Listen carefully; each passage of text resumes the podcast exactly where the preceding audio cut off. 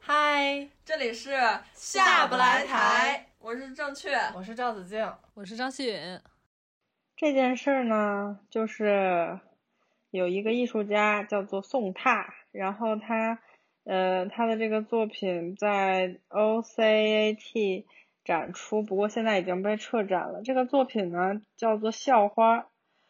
然后就是这个艺术家用这个宋踏用录像机，然后偷拍了5000多名女大学生。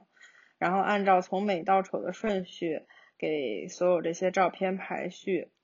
但是呢后来因为种种舆论，这个美术馆就撤掉了这个作品，这个事情就是结样。因为什么原因被撤展呢？因为什么原因？因为不知道因为什么原因因为争议太大嘛，不是？但是我不太清楚这个是什么时间的作品啊？是很久以前的了吗？因为看有的人说好几年前就那个看过这个作品，但是对呀，我好几年前就看过这个作品，但是他近期才在这个美术馆展览，然后才撤。他之前在 UCCA 也展过啊，那怎么当时为什么没有引发舆论呢？其实也有，就是我前一阵看到他的那一篇采访，其实是当年他在 UCCA 展的时候就已经引发了一些争议，然后那个别的去采访过他，然后让他陈述过一些自己的观点。你们是从哪看见这个事情的呀？我是在朋友圈里看到有傻逼就是以一种特别女权特别愤青的言论，然后在谈论这个事儿，截图配的是豆瓣的，于是我就说了一点我自己的观点，然后他把我拉黑了然后我就觉得就是这些是当代稍微有一点知识的这种青年现在只会关注性别与自己的权益，一旦别人说了些什么他们根本听不进去，就是没有形成一个讨论，是只有我说了一下我的观点，然后他说那互删吧是不是神经病？嗨，他可能早就想删你，只是借机找了一个理由其实我们不认识，就是网友来的。哦，那个人是怎么说的呀？就是他是很就是一些网络用语吧，什么你礼貌吗之类的，真是无语啊，太土了这就有点我是觉得这事儿应该分开看，作品本身就是它作为作品来说，虽然承载了作者的观点，但是当它放在展览馆里面的时候，它是可以作为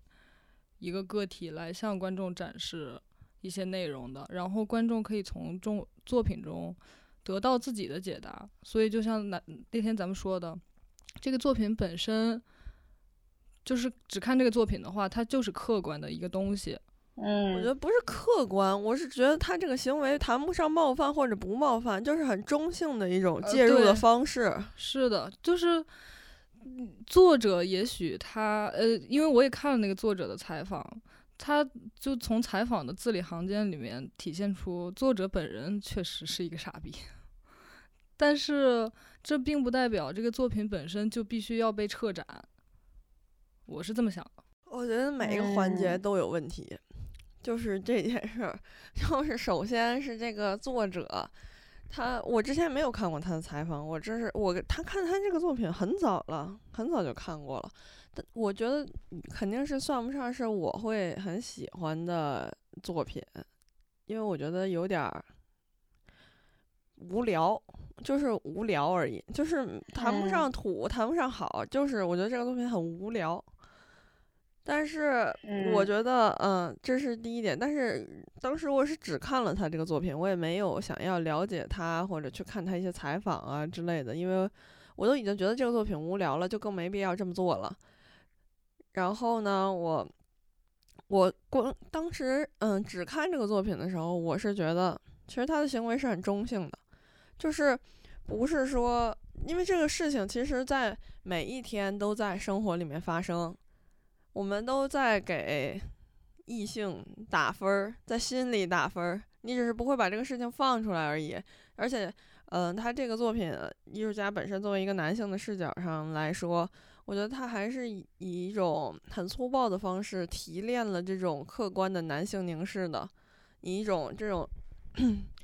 很粗暴的打分。当然我觉得打分这个事儿也不是他的原创吧，你留几手那比他还早得多啊，早就开始在微博上给发给他照片的女网友打分。我觉得这个其实是一种，也是他从这种网络文化中的一种借鉴吧，只是他把它放到日常的生活里面，然后做了这么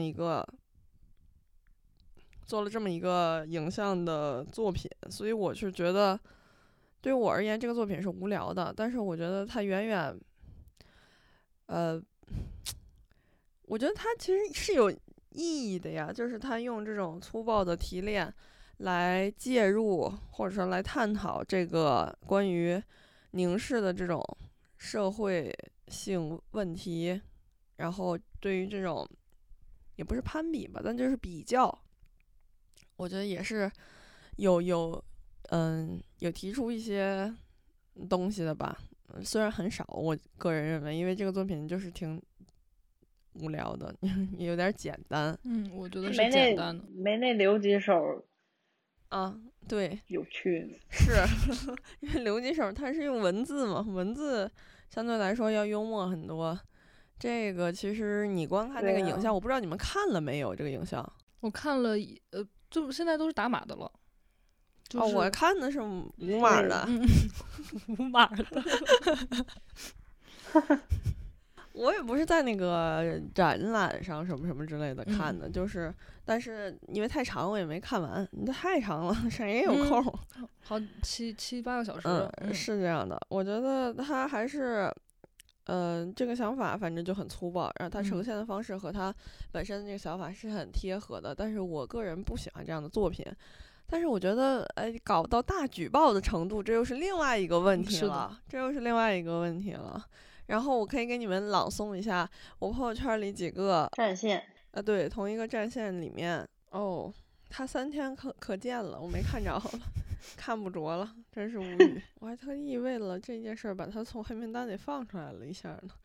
反正就是谈到什么，你应该把它截图，我看看我有没有截过呀？应该没有，我没有那么闲。这每一句话都让人感到无语吧。先是谈了道德冒犯，谈艺术中的道德，然后说什么搞这些什么就觉得怎么样。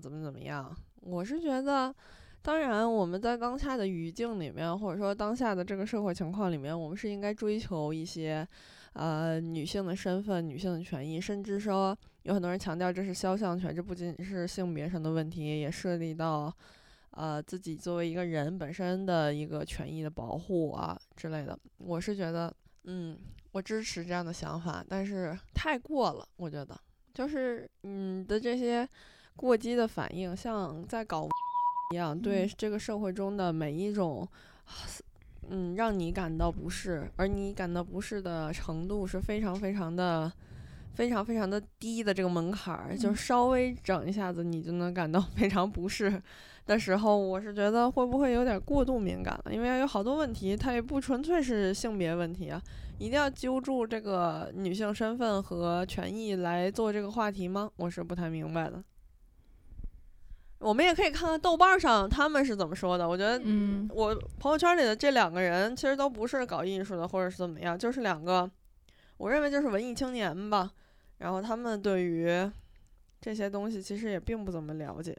而且我觉得通过这一篇采访也看得出来，作者本身它逻辑并没有那么通畅。我感觉看完这个采访以后，就感觉这个人还挺随意的啊，感觉他做创作和说话都很随意。嗯，也像他的作品一样，其实很简单的，或者说像正确说的是粗暴的，没啥新鲜内容。看微博上就全是骂他的，然后就是带着那个tag 骂他的很多很多。我觉得只要看了他这个采访，因为采访的话是他自己说的嘛，想要骂他，我觉得不是什么不可以的事情。而甚至你要觉得这个作品有问题，你也可以骂这个作品。但是我的观点还是，你可以对所有的事情发表你的意见，但是你不需要也不应该要求你不喜欢你不认可的东西在这个世界上消失。我觉得这个问题得先分两个层次来探讨，就是他这个作品到底辱女了没有？什么是辱女？辱女的标准应该怎么建立啊？到底什么是艳女？现在我已经糊涂了。我觉得他的作品不一定辱女了，但是这个人是辱女了。但什么是辱女呢？你们觉得？我觉得是，或者说什么是艳女呢？这太复杂了。就是讨厌女的。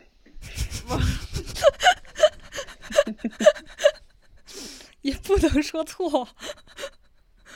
确实没错，但是不是啊？那我的问题，厌女不就是讨厌女的、不喜欢女的呗？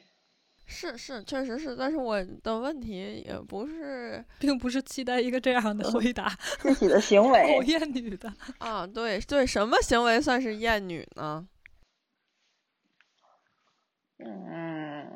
我感觉这个世界上只有厌男，没有厌女吧？有吧？有人真的讨厌女的吗？我看到过这样一种观点，是他们说的，不是我说的。就是细想一下，比如说你觉得一个男的不够阳刚，或者说你看见一个 gay 一个母零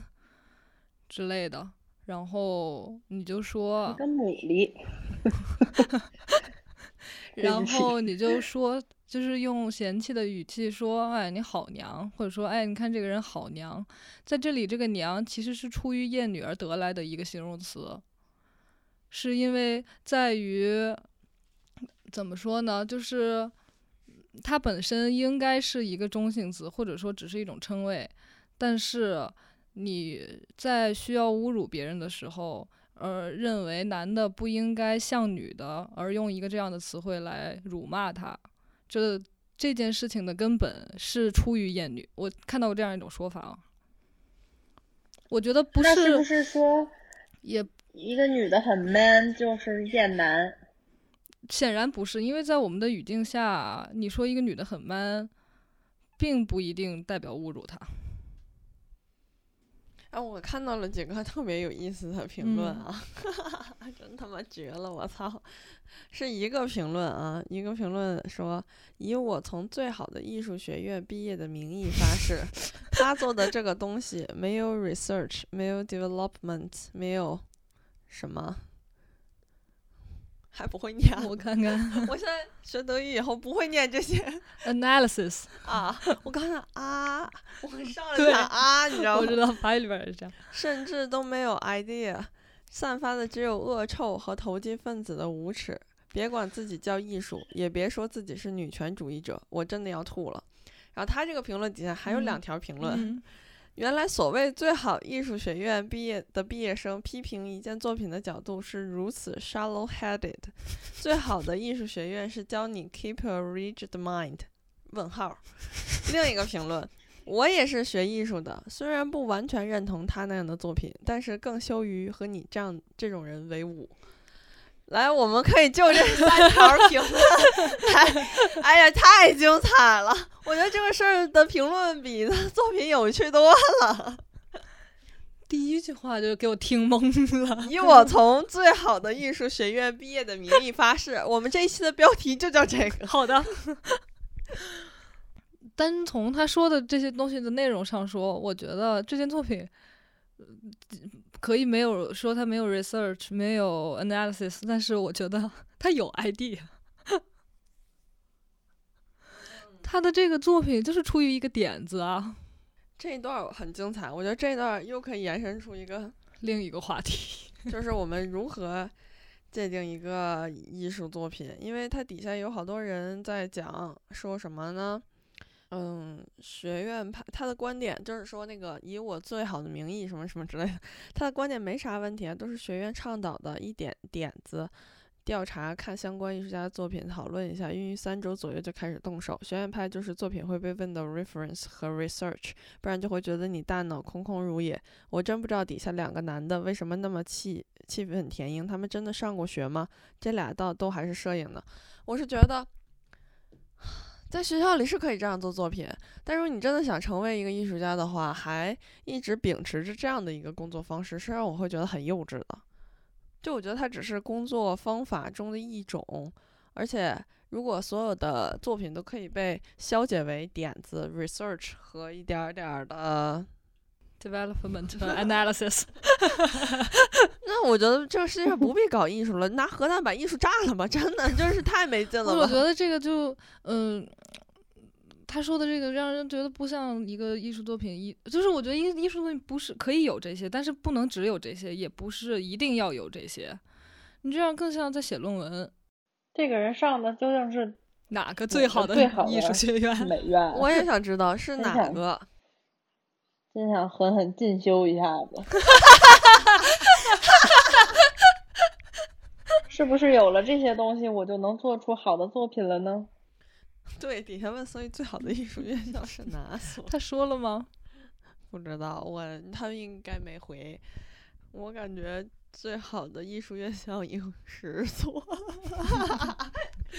而且还只仅仅在中国。这10所都认为自己是最好的，真是无语。这就像 top 2 就2所 ，top 3 有10所一样。底下说整个作品在偷拍，这个其实就比较。我觉得他这个也是在还在谈论肖像权，我们刚谈到的这个问题。但是我觉得让我真的比较震惊的就是那个以我从最好的艺术学院毕业的名义发誓，真的太精彩了吧！说到肖像权这个问题，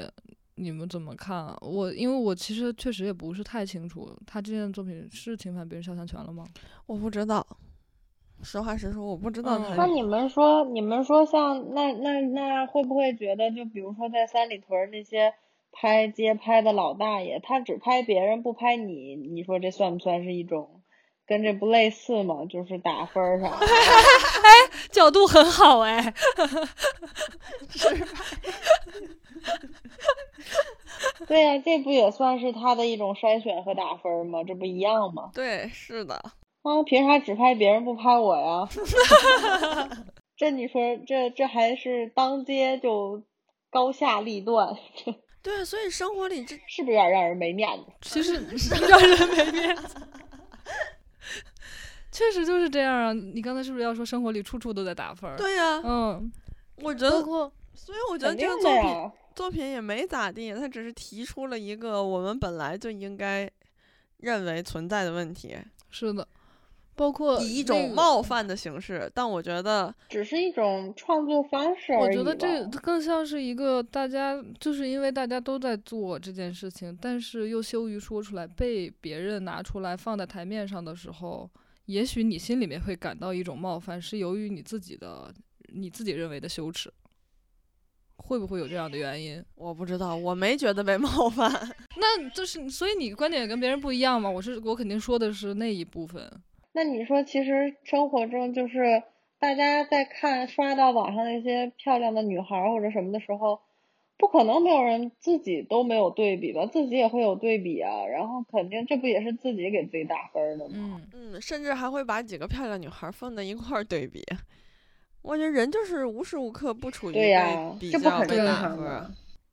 以前那个他这个作品不是叫校花吗？以前人人网上，就咱们还本科那会儿不是很流行，就是什么人人每个学校都有什么校花校草的那个排行榜，你知道吗？啊，我不知道哎。就是一二年左右吧，可能那会儿是最红的，它是每个学校都有校花校草榜的，就是你可以把照片传上，你可以传自己的，也可以传别人的，然后大家会打分排名，然后最后它会有一个并不是那么官方的，但是是基于民意的，只要你传上去了大家会给你打分的一个校花校草榜。对，但是那如果对照着这件事情的话，那宋拓的这个作品又有一点独裁主义的意味了。对，是他个人的观，但是也其实不光是他个人观点，因为他在采访里边说他有一些助手，大家会助手，对，就是组成一个小团队同时筛选但是这种团队仍旧是具备独裁意味的、是的是的，因为他不是一个开放式的，他的助手是什么、应该就是他能认识的朋友也就是这样了品味可能都差不太多。但我觉得还有一个问题，就是我们究竟应不应该从这个问题是介于第一个问题和第二个问题，举报和冒犯中间的问题，就是我们到底应该在文学作品包括艺术作品里面寻找道德吗？不应该笃定，我也觉得不应该。我还是那个观点，就是虽然文学作品艺术作品这样的作品是人写的，是人做的，他肯定承载了一些作者的观点，但是比如说你做了一件作品，如果我不认识你，我在看到这件作品的时候，其实这个是这个作品在向我传达信息，在这一刻我觉得这个作品是一个客观的东西，因为它是一个物体，然后在向我传达信息，我可以对这个东西有我自我认为的解答。比如说如果也许你带着冒犯或者是并不道德的出于这些东西来做了这个作品，但是也许我会从里面看到我想要看到的那些东西，那些观点，并且不道德可以被展现，因为不道德也可以被评判啊。我首先觉得艺术作品和艺术家本人其实并没有办法分割，而我之所以觉得这一件作品是中性的，校花这个作品是中性的，而他采访那么傻逼，我只能说他表达的不好，他的那些傻逼观点没有完全纯粹精准的表达出来，没有真的投入到这个作品里面。他在作品之外的采访里说的那些，他其实没有真正的映射和对照，所以我会认为这个作品是中性的。但我觉得作品本身和艺术家是不可分割的，就它是一体两面。我也不认为作品就是一个客观的，因为它其实是一个被表达的产物，所以我觉得它还是肯定会有这个艺术家本人的一个痕迹。当然如果是文学作品就比较复杂了，因为它涉及到很多虚构啊，或者说其他的体验这样的东西了，因为他们会你不可能成为这个世界上的每一个人，而你要写的小说又和你差别很大的话，他们会需要一些这样的方法，我认为。但是我觉得其实也没有什么真正的作品就是一定要主题就是不道德你不觉得吗？就是其实也没有哪个作品就是说我这个作品主题就是不道德的，就包括文学作品里也是，就他们的人物或者他们的行为是有不道德的，但是他们总体来说它的主题不是说我就是比如像我觉得这就要说到道德的标准到底是什么呢？比如我觉得以咱们现在这网络环境里的，这就深了比如你说要按现在咱们网络道德标准来评判文学作品的话，我觉得罗密欧与朱丽叶就已经很不道德了。可是是这样的，没错。其实我也会经常陷于到一种纠结之中，也就是传统美学中真正的美，它其实就是它其实就是道德，就是崇高的一种。然后我会在想，那其实如果是不是那一套东西，那一套美学的标准尺度或者怎么样已经过时了呢？但是我也同时在思考，就是首先是道德的边界吧。这到底是什么呢？这也太难确定了吧，真的是我1000个人心里有1000个道德边界，而且每个人都会随时根据自己新产生的行为进行调整。对对对对对你的这道德，所以这都没法判断。对啊，道德边界一直在根据你新的行动而产生变化，忽高忽低，忽高忽低。哎，你什么事儿你做了，你就觉得哎没啥事儿、哎；等你没做的事儿，你就会觉得太过分了。是啊，刚刚你提到那个吃小孩那个作品的时候，然后我刚刚突然想到，就是。我家养那个鱼，然后剩下那几条大鱼吧，就是把我们家那个鱼缸里头那个清道夫给吃了，吃的只剩一个骨头了。然后刚刚说到这个道德不道德的事儿，我就想到这个案例，我感觉这种会发生的事情，然后都没法用不道德去判断它吧，因为那它都已经发生了呀，这有啥不道德的而且为什么鱼做这件事情我们就觉得就是不会像就像你就是比如说那跟就讲吃小孩这个事情大家就会觉得很那啥，但是鱼这个事情它就会就不会接受度那么不高，那就很奇怪呀，鱼怎么做这些怎么就不能说是不道德呢？人咋做了就不道德呀？这他们就会告诉你，这就是人和动物的区别。对，他们会强调人性是要克制这种动物性的。我看他们哪样也没少克制啊，吃也没少吃，睡也没少睡，这叫克制啊。这个确实挺狠啊，我给大家念一念吧，以防有一些听众他也不知道。前面几件作品我觉得就是在真的是这一件作品确实是识人，在国内外引起了不小的轰动。这件艺术作品展示的是他在厨房里清洗死胎（括弧6个月大）、烹饪死胎和食用死胎的全过程。在献祭这个艺术作品里，朱玉用自己的孩子（括弧4个月大的胎儿）去喂一条狗。首先，他找到了一个能够与他合作的女人。然后在医院里进行了人工受精，使这个女人受孕。在其怀孕4个月后，到医院进行了人工引产，引产出的胎儿被放置在自己家里的冰箱内。然后他把一张用白布包裹的桌子放置在露天平台上，将一条从市集上买回来的狗与那个被引产出来的婴儿一同放在桌子上。为了让狗能够吃掉他自己的孩子，他饿了这条狗一整天，又买了些卤水涂在死胎身上以增强狗的食欲。由于死胎已经很大，狗无从下嘴，他只好用餐刀将这个死胎切成小块去喂食这条狗。整个过程持续近20分钟，直到狗不吃了为止。你说狗做错啥了？哎呀，这里面最无辜的就是这条狗。这真是听了就让人感到一阵沉默。这够狠！这不来个大举报？我觉得这是基于一个当时的一个时代背景。时代背景下的一种极端表现吧，这种时代背景包含了时代背景它本身也包含了一些艺术上的线索和影响。我觉得那个时候就是在追求 shock， 我觉得有很多作品他们是在追求如何让人感到震惊震撼的，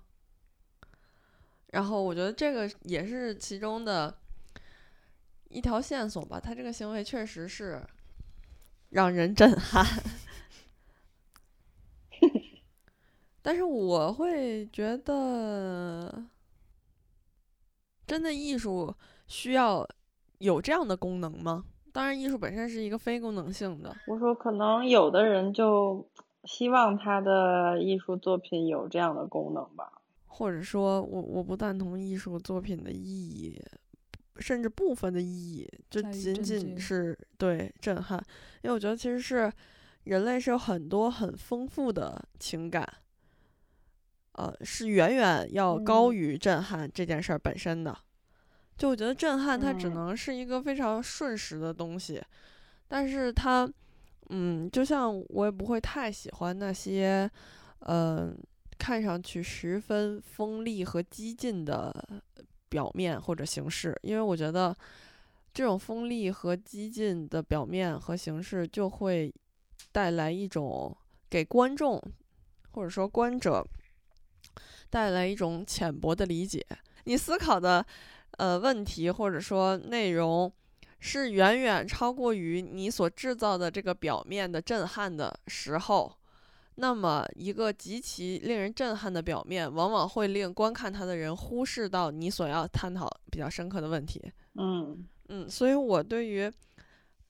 这个类型的艺术作品其实我是不太接受，不是不接受，就是我觉得没有接受或者不接受，反正我是觉得是对我在我的这个评价里面是有批判的这个价值的，因为我觉得不能说艺术是一场竞赛，我们是在比拼一些智力，比拼一些残酷，比拼一些震撼，我觉得这样的话那艺术就很无趣了。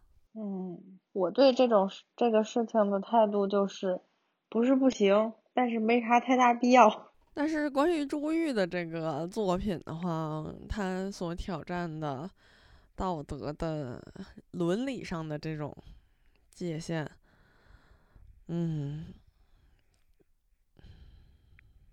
让人沉默。因为我会感到有些东西并不是人造出来的，就是它其实我个人认为这个作品是有一些戏剧性的，就是它是有戏剧性的这种，就像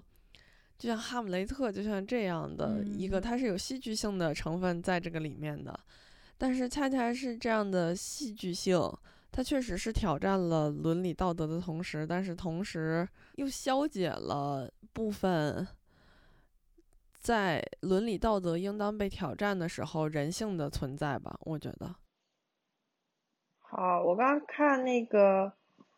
有一个人，我感觉他说的还挺对的，他就说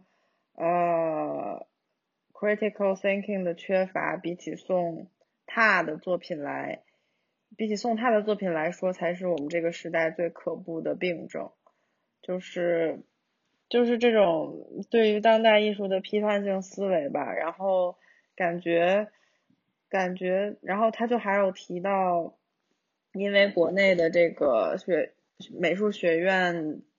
的纯艺专业的这种教学模式比较老旧，所以说就是国内啊对于当代艺术的这种理解，还有包括看待这些事情的思维方式，就会有些。有些非黑即白，可以这样形容吗？我感觉他说的这个还有点道理，就是对于校花这件作品的话，然后还有一个人，就是骂这个艺术家，就说这个，他说他要做一个什么联合起来做一个行为艺术，叫做把自由的艺术家关进牢里，就很多评论都是这样的感觉，感觉好像就是不是这样就得那样，那种感觉让人不太舒服，就是这个作品本身如果有什么不舒服的话，我感觉就是这些评论让这个东西变得更不舒服了。我还看到了这样的评论，就是说，那既然如果他可以这样排名的话，那为什么不能？那我也去做一个作品，就是把男性生殖器都拍下来，拍5000个男性生殖器，然后给他们的长度一一排序。我觉得这个。可能你觉得就是这样的评论让他更不舒服，可是我觉得你这样评论了，你可以去做这样的事儿，但是，对，你就用这样的方式来表达你的抗议或不满呗。我觉得你可以去做的，但是你不能对啊，光说不做而去要求假把式，对，要求他下架，光过嘴瘾。而且就是如果你为了去批判这件事情，或者是去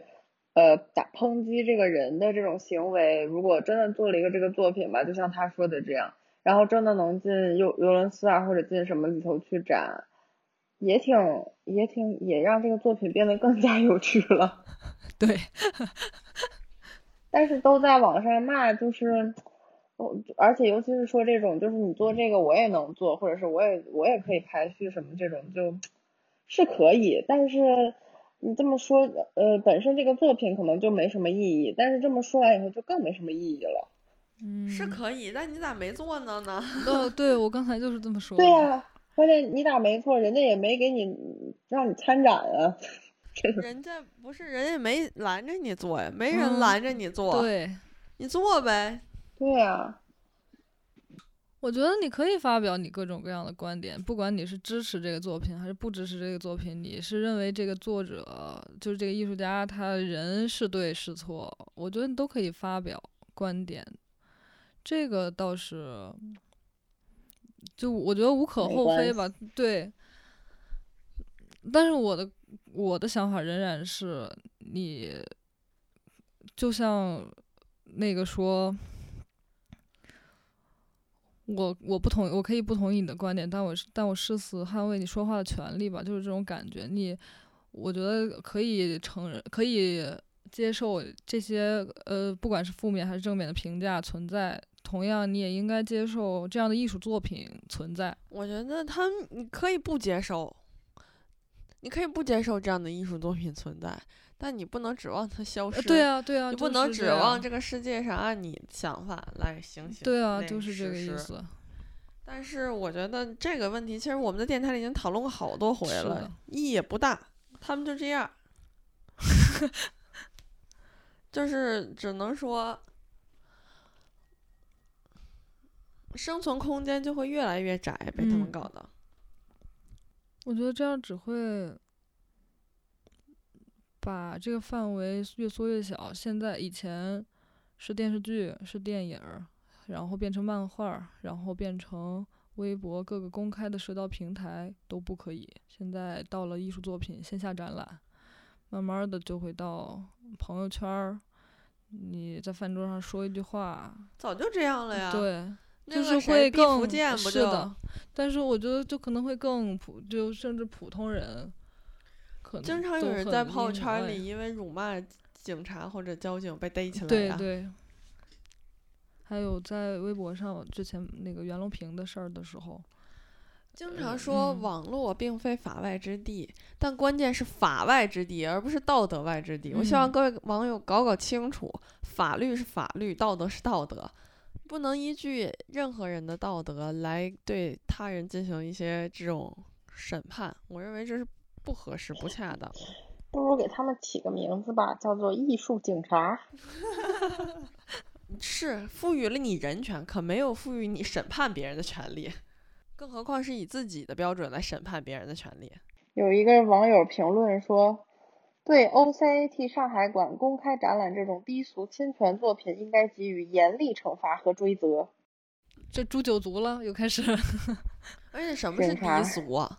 谁能跟我说说？我真的是不明白，我现在越来越不明白到底什么才是低俗了。对呀，他这个作品本身真的是低俗的，他只是不是骂人啊，就是他只是展现了5000多个女孩的样貌而已。我觉得可以说他是侵犯肖像权。对 ，maybe 我也不知道，因为我不了解肖像权到底是怎么被定义的，而且他这个不涉及到商用还是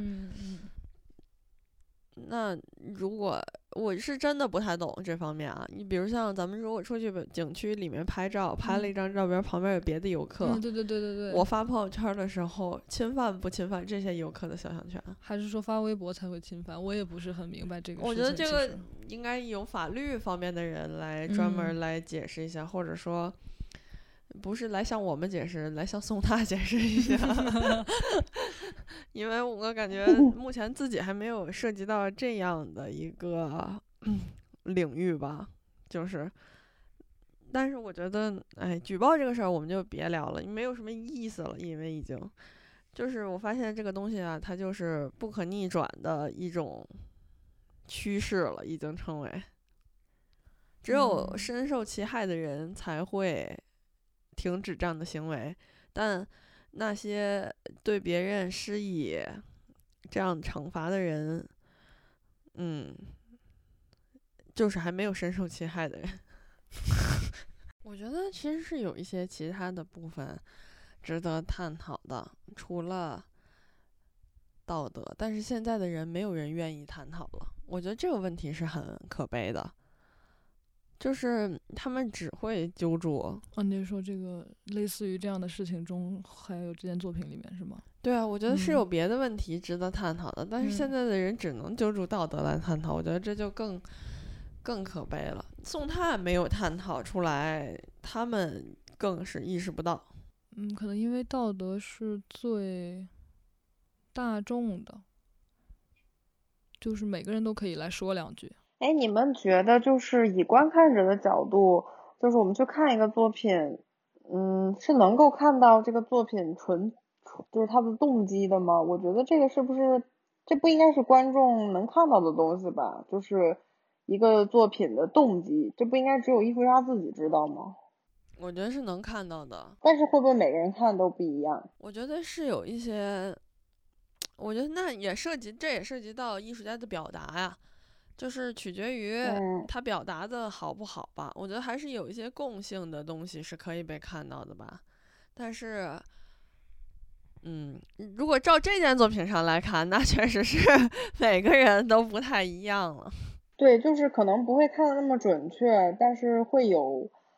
会能看到一些，就是通过这个作品表达出来的这个动机。因为我看到有一个人说，就是他这个作品是以纯粹的恶意为创作动机的，然后就他是以这个理由去抨击这个作品，然后因为觉得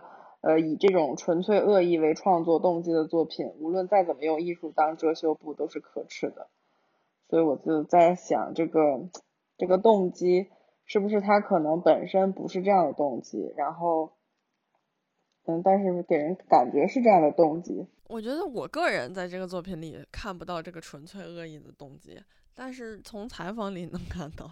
是的。但是从这个作品本身，我自己我觉得没有，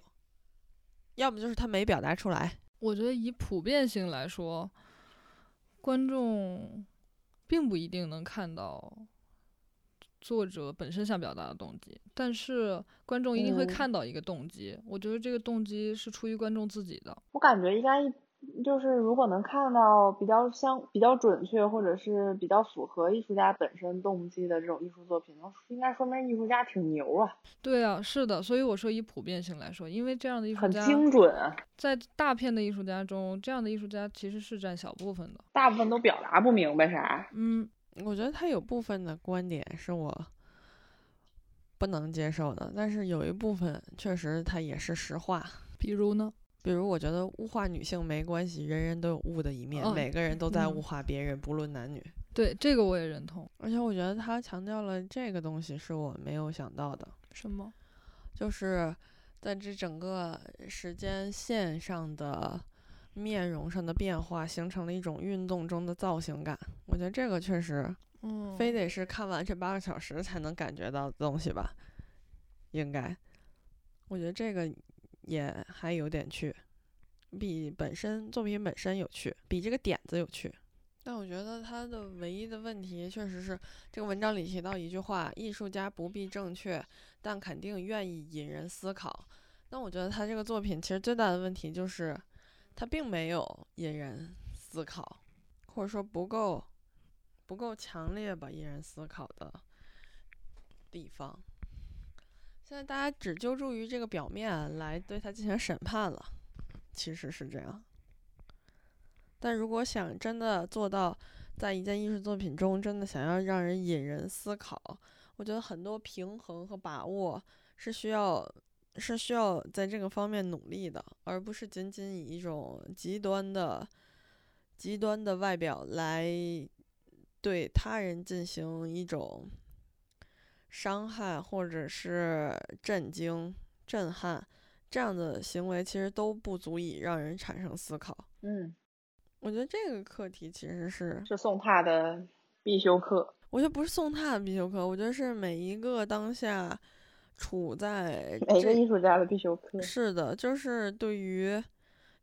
点子的迷恋，对于表象的迷恋，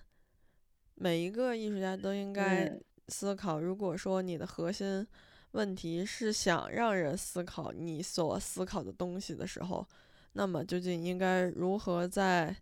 表达的部分把握和平衡这两者之间的关系吧。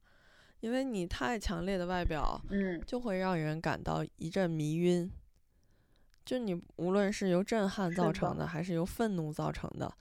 这些情绪它都会带来最先的感受是一股晕眩，就是在这种眩晕的情况下其实是没有办法进行更深刻的思考和讨论。当然也是因为现在的环境没有人愿意去进行思考和讨论，爽就行了，不需要那么多其他的部分，因为思考是需要成本的，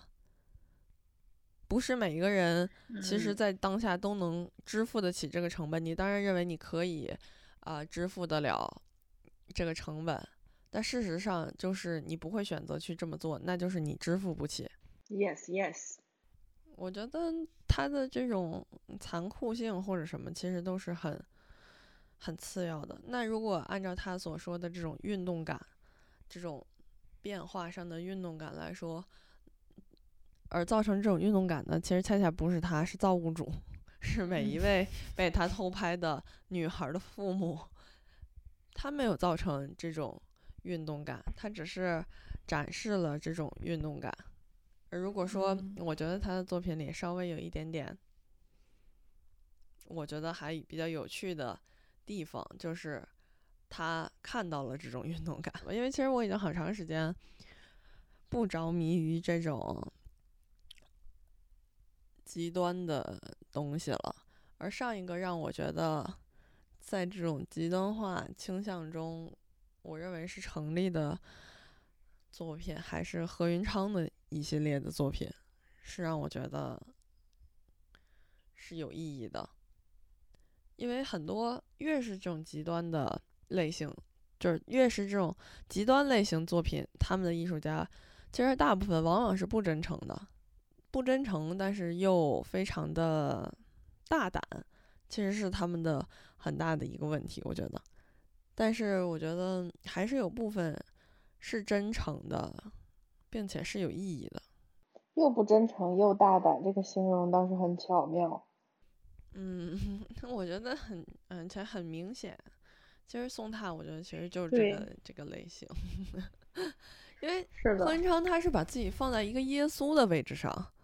他是觉得自己是那个替人受难的角色，是那种强烈的个人英雄主义色彩的，而且他无比确信，他就是这么想的，他确实是这么做的。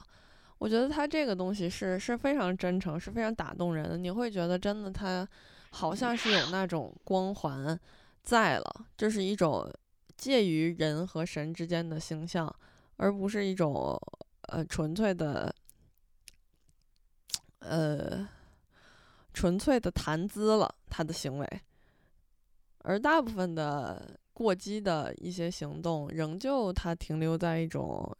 谈资上面，而这种谈资其实就是一种不真诚且大胆的表现。而我认为真正的艺术思考恰恰应当避免这一点，你甚至可以在某些阶段是严谨的或者是拘谨的，也好过你的不真诚的鲁莽。个人观点啊，仅仅是个人观点，个人审美，个人喜好，你们当然可以有自己的想法，因为我个人是这么认为的，不代表我一定要统治全人类的品味。哎，那他之前为什么没有这么多的人这么多争议呢？就是这个作品不是很多年了吗？可能是因为没上豆瓣吧，之前。哦，也可能是因为前几年女权没有这么的极端火爆，现在真是越来越极端了。而且他们还认为极端是一个很好的事情，就是觉得应当有这样矫枉过正的过程。所以我有一段时间是这样想的，后来呢？后来不愿再想。哎，那你为啥是这么想的？我有点想不明白了，因为那你那段时间为什么是这么想的？深受其害吧，可能是因为。后来其实我现在已经有点想不明白了，就是是否需要一个这样的决断，或者说不是说需要，就是是否只能经历一个这样的阶段才能进行到一个平衡的状态，还是说大家可以依靠人类仅剩的那一点儿自觉和道德来，那做不到，慢慢的达到这个平衡的状态。我觉得这又很难，可是极端了之后就有点像蝴蝶效应，这如果有了这个矫枉过正的状态，会不会进行到，就是会不会造成另外一种结果，是会更差还是会更好？我觉得这很难说了。就我觉得反正就是我个人不赞成这种非常极端的女性道德审判，不是对女性的道德审判，是由女性发起来的道德审判。当然我认为这是一个新的好事儿，因为女性也对在道德审判上面掌握了一定的话语权了开始。但是我不认为这种极端的倾向对于整体来说是一个好事儿，但是又它绝对是一个，它是一个不可控制同时不可逆的过程。那是肯定的，就是当你提出了一个观点的时候，一定会有人他如果赞同你的观点，但他会一定会把它极端化的，一定会有人这么做的。你提出的任何一个观点都会有非常极端的人能来把它做得到一个不可挽回的地步。但我觉得在这种浪潮里面，只能坚持做自己觉得对的事儿。就我当然很关切，就包括咱们整个电台都是以女性性别为主的，我们当然是很关切女性的权益，我们也很关切这一切跟女性有关的事情。就是我当然很关切关于女性的一些权益，因为我本身就是一个女性，我自然会关注我的这个群体她所受到的伤害和她应当获得的东西在这个社会上面。但是我认为这个事儿是有一个度的，就是我们可以争取，但不意味着我们要伤害其他男性，尤其是可能有一些甚至是善良的男性，对，善良的男性和无辜的男性。因为即使我们对男性这个群体如此的不看好，并且也有很多听我们电台的男性观众给的反馈是听起来非常让人难受。但是我仍旧认为没有任何一个性别里面是纯粹的坏的，那肯定的。而且我觉得大部分男性也都是可以理解到别人的，尽管有限，或者说他们也在当下的情况里有限，或者他们也在当下的情况里做出了自己的努力的。我认为有这样意愿的男性其实就是我们女性的朋友。什么呀，我觉得有这样意愿的男性是男性的光。有这样意愿的男性其实是越来越多的，我们没有必要把问题总是集中在性别上，这是我当下的一个想法了。因为其实有远比性别更多更复杂的问题，而且有部分的人其实是认可不要在文学作品中追溯道德，追溯这种什么纯洁或者这样的东西的。他们能做到，就是包括前段时间也有在微博上也有发言说不要在文学作品中什么寻找到道德之类的，但是一到艺术作品里面，他们仍旧会以这样的评判标准来审视，但是我觉得其实是有很多问题是比道德更深，或者说更具备探讨意义的，因为道德不是这个世界上一切，对，这个世界很大，我们不要就是着眼于这么一个小小的地方，像坐井观天一样。而我觉得艺术家同时也应当注意一下自己的这样具备伤害他人的表面是否对你引起别人的思考这件事情有帮助。我觉得这个也是两方观者和艺术家站在作品的两头都应该做到的事情。我觉得你其实可以着眼于道德，就如果你想探讨的就是道德的话，这一点没有问题。但是如果你有你想要表达的其他东西，就不能仅仅关注于道德，包括观众也是这样。道德可以在一个作品里存在，或者说不道德也可以在一个作品里存在，但是它只能是，或者说它只需要充当一个辅助的工具。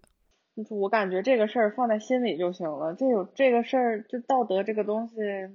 越说的人越没有道德，往往都是这样。当然也不是全部啊。牛啊！在于它只能说好的东西了，它不能展现坏的东西来让大家探讨道德。你展示坏的方面的时候，你这个作者就会被贴上你这个人不道德的标签。我觉得这个世界这个时代每个人都会被贴上不道德的标签了没有人可以例外。是的，可是我觉得这本应该是一个，就是在它展现的这个方法里，它本应该是一个可以探讨的东西，并不是说单纯的好坏。但是道德这个事儿有什么好探讨的呢？就是它这个事情本身，就比如说不符合伦理或者是什么这种，就是这个事情往往是结合着比如说时代或者是情感或者是等等等等这些东西来，可能出现了这种不道德的情况，就不符合伦理的情况或者什么的。但这个单独这件事情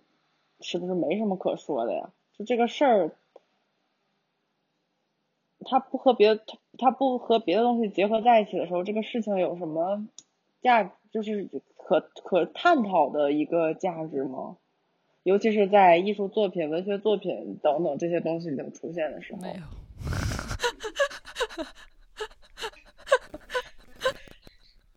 哎，说句实话，我今天感觉我们把朱玉的作品拿来跟宋拓的比较，都已经是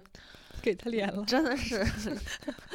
也不能那么夸张的说，但是绝对是抬高了宋拓的咖位了，已经抬咖了。但我觉得其实